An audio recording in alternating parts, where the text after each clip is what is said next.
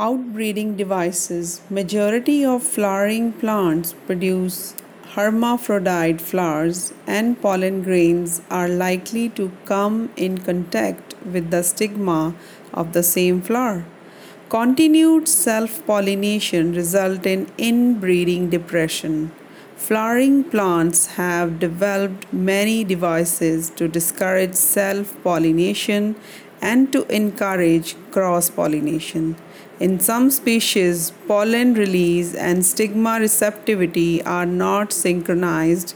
Either the pollen is released before the stigma becomes receptive or stigma becomes receptive much before the release of pollen. In some other species, the anther and the stigma are placed at different positions so that the pollen can't come in the contact with the stigma of the same flower. Both these devices prevent autogamy. The third device to prevent inbreeding is self incompatibility. This is a genetic mechanism and prevents self pollen, means from the same flower or other flowers of the same plant, from fertilizing the ovules by inhibiting pollen germination or pollen tube growth in the pistil.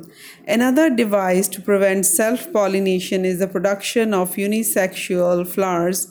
If both male and female flowers are present on the same plant, such as castor and maize means monoecious, it prevents autogamy but not geitonogamy.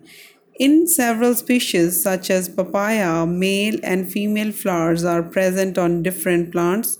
That is, each plant is either male or female, means dioecy. This condition prevents both autogamy and geitonogamy.